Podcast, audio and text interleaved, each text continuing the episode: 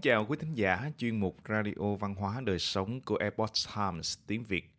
Hôm nay, chúng tôi hân hạnh gửi đến quý thính giả bài viết có tên Chiêu Văn Vương Trần Nhật Duật, danh tướng nhà Trần Tài Đức Vẹn Toàn của tác giả Minh Bảo.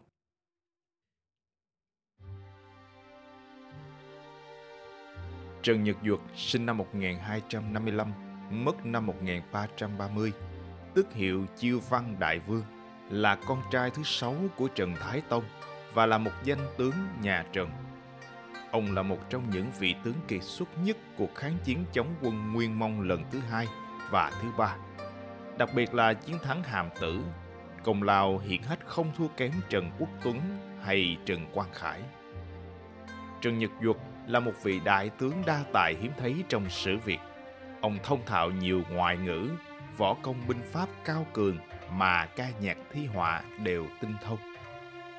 Vì trí huệ to lớn như thế nên tương truyền rằng ông chính là do người trời giáng sinh chứ chẳng phải người phạm.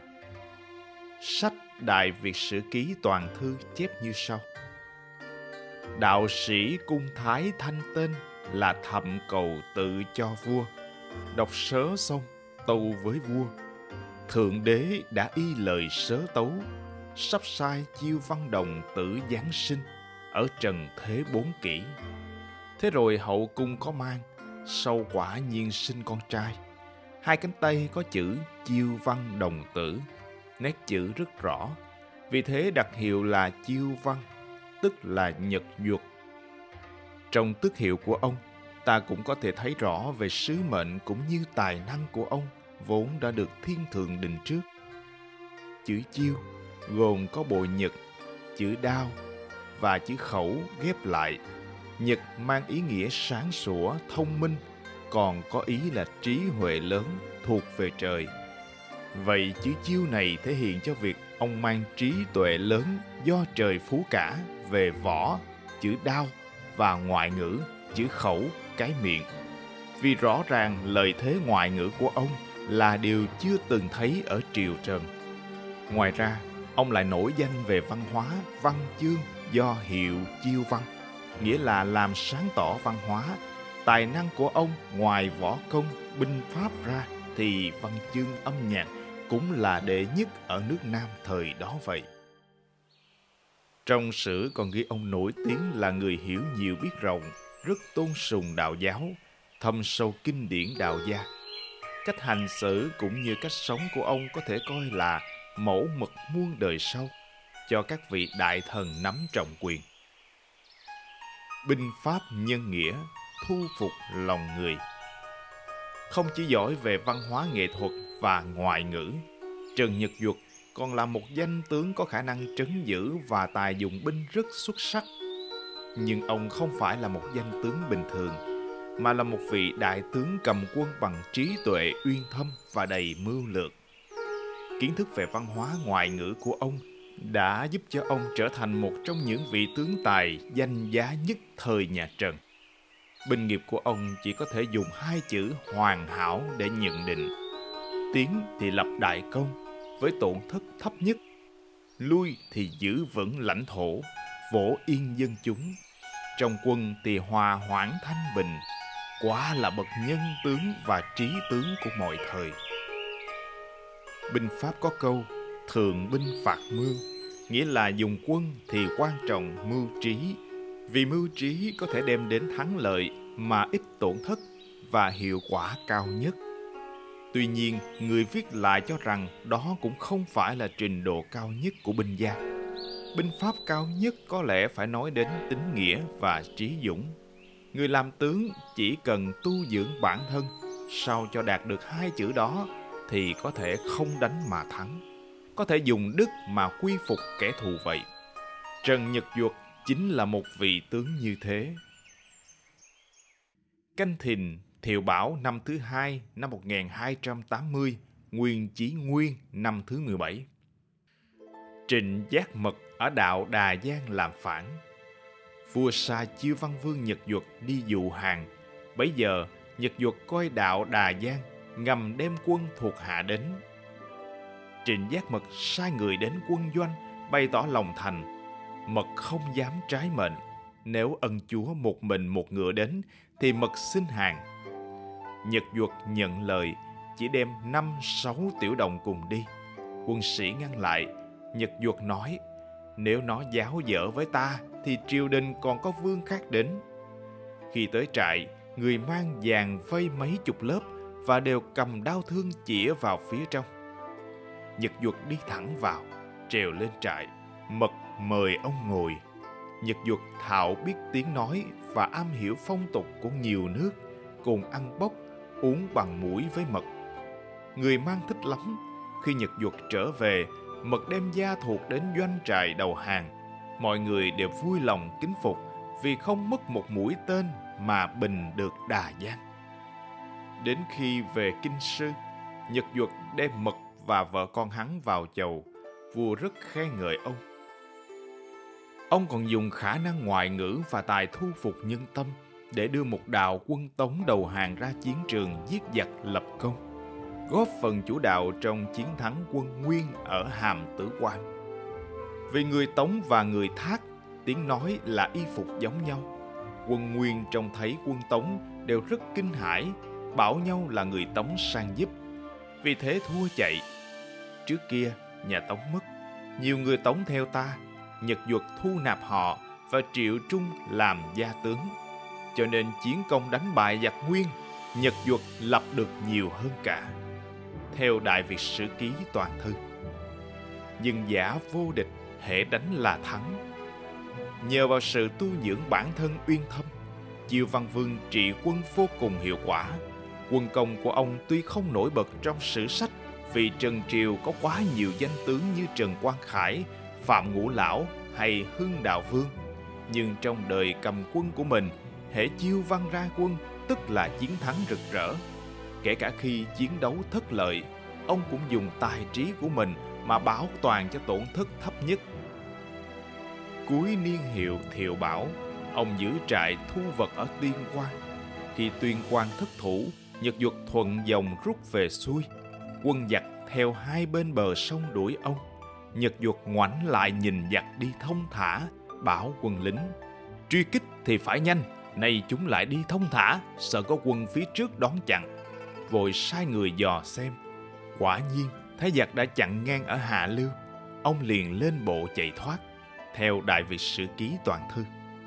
Sau lần thất lợi hiếm hoi đó, Chiêu Văn liền chứng tỏ tài năng trong những trận đánh quyết định mang tính bước ngoặt của chiến tranh. Sau chiến thắng của ông, quân Đại Việt đã phản công mạnh mẽ và giành thắng lợi chung cuộc trước quân Nguyên Mông xâm lược. Trận đầu tiên trong chiến công của ông là chiến thắng ở Hàm Tử Quan, mở đường cho chiến dịch quan phục Thăng Long, lừng danh ở bến Chương Dương của Thái sư Trần Quang Khải. Nhưng Tông nghe lời sai chiêu văn vương Trần Nhật Duật làm tướng và Trần Quốc Toản làm phó tướng cùng với tướng quân là Nguyễn Khoái đem 5 vạn quân ra đón đường đánh toa đô ở mặt Hải Dương. Tháng 4 năm Ất Dậu năm 1285, Trần Nhật Duật ra đến Hàm Tử thuộc huyện Đông An, Hưng Yên. Nhật Duật liền phân binh ra đánh. Quân Nhật Duật bấy giờ có bọn Triệu Trung là tướng nhà Tống sang sinh Tùng Chinh, mặc áo đen cung như quân nhà Tống. Đến khi giáp trận, quân Nguyên Mông thấy bọn Triệu Trung tưởng là nhà Tống đã khôi phục được nước Tàu, rồi cho quân sang cứu An Nam. Đứa nào cũng sợ hãi bỏ chạy. Quân ta đuổi đánh, quân giặc thua to chết hại rất nhiều. Tòa đồ phải lùi ra ở bãi thiên trường. Trần Nhật Duật thắng Trần, cho quốc toản đưa tin về Thanh Hóa. Hưng Đạo Phương được tin mừng ấy và tâu với vua rằng quân ta mới thắng, khí lực đang hăng mà quân Nguyên mới thua, tất cũng chột dạ Vậy nên nhân dịp này mà tiến quân đánh thoát hoang để khôi phục kinh thành. Vua nghe lời truyền sắp sửa tiến binh. Sực có thượng tướng Trần Quang Khải ở trong Nghệ An ra, xin đánh thoát hoang. Vua liền sai Quang Khải thu xếp quân sĩ để ra đánh Thăng Long và truyền hịch sai Trần Nhật Duật đóng quân giữ chặn đường không cho bọn toa đô kéo lên hợp với thoát hoang. Theo Việt Nam sử lược Trần Trọng Kim sau chuỗi chiến thắng hàm tử Bắc quân Hồ và Chương Dương đoạt giáo giặc quân giặc Đại Việt dùng thế lôi đình vạn quân như xét đánh không kịp bưng tay, lập tức hội quân để quét sạch đoàn quân thoát hoang còn lại ra khỏi bờ cõi. Quân An Nam từ khi đánh được trận Hàm Tử và trận Chương Dương rồi, quân thế phấn chấn lắm. Hưng Đạo Vương mừng rỡ, vào tâu với Nhân Tông xin một mặt sai chiêu văn vương Trần Nhật Duật hợp với Thượng tướng Trần Quang Khải dẫn quân chặn các đường không cho thoát hoang, toa đô đi lại thông tin với nhau. Và một mặt xin tự tiến binh ra đánh toa đô, rồi đánh thoát hoang. Nhưng Tông nghe lời ấy, cho Hưng Đạo Vương tùy ý mà sai khiến.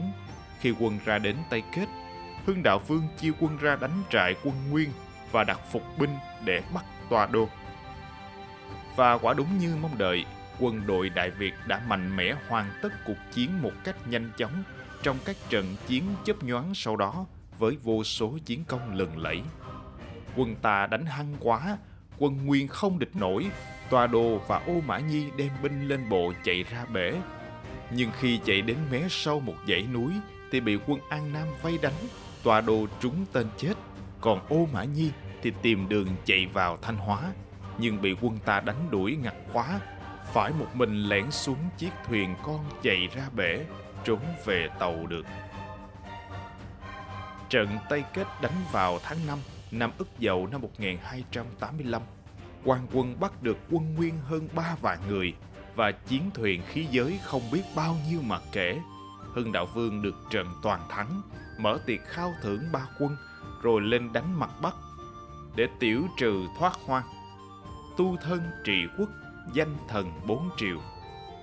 Dù quân công cái thế, tước vị cao sang, nhưng sự nghiệp của Trần Nhật Duật không chỉ có thế, ông còn được coi là một tấm gương chuẩn mực nhất các thời về nghệ thuật sống, cách xử thế và sự nghiệp viên mãn trải bốn triều vua. Sử sách còn chép về câu chuyện xử thế tuyệt vời của ông như sau. Độ lượng với người dưới, ân uy rõ ràng, công tư phân minh. Trần Nhật Duật vốn là người nhã nhặn, độ lượng khoan dung, mừng giận không lộ ra sắc mặt. Trong nhà không chứa roi vọt để đánh gia nô, nếu có đánh thì trước khi đánh bao giờ ông cũng vạch tội rõ ràng. Vợ ông là Trinh Túc Phu Nhân từng có việc xin riêng với ông.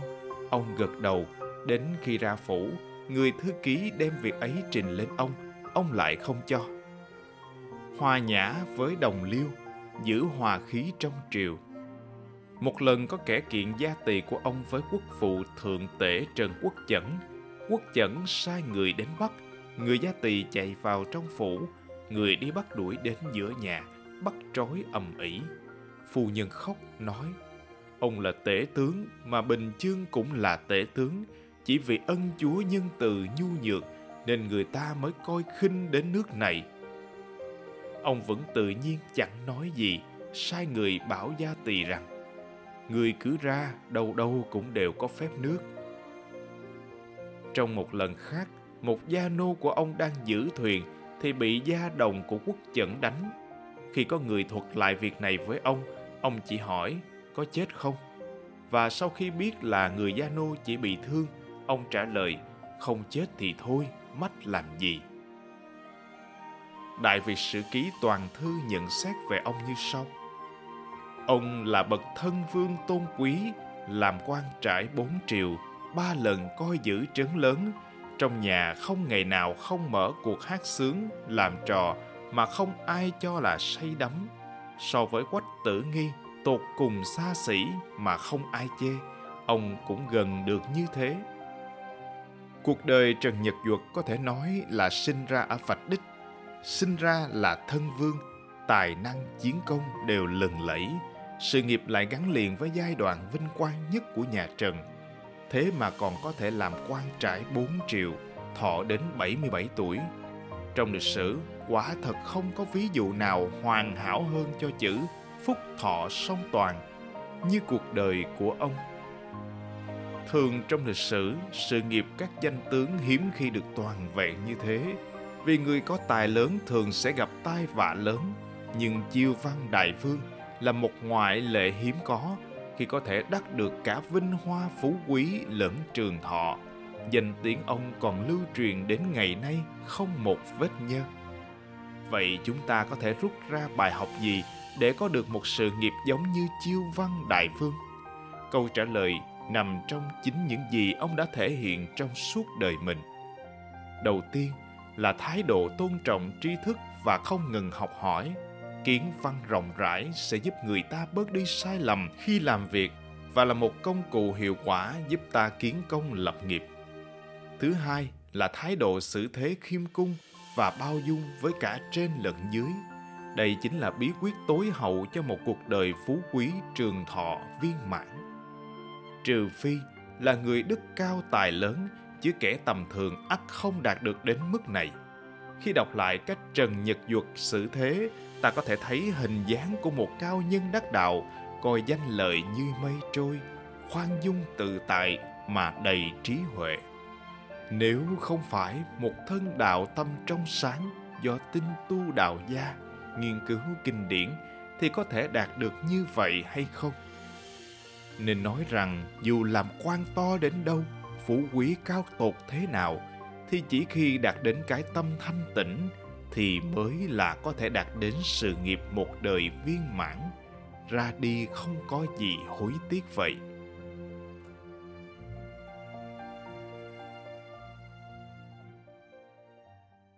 Quý thính giả thân mến, chuyên mục Radio Văn hóa Đời Sống của Epoch Times tiếng Việt đến đây là hết. Để đọc các bài viết khác của chúng tôi, quý vị có thể truy cập vào trang web itviet.com. Cảm ơn quý vị đã lắng nghe, quan tâm và đăng ký kênh. Chào tạm biệt và hẹn gặp lại quý vị trong chương trình lần sau. Kính chúc mọi điều bình an và tốt lành đến quý vị cùng người thân.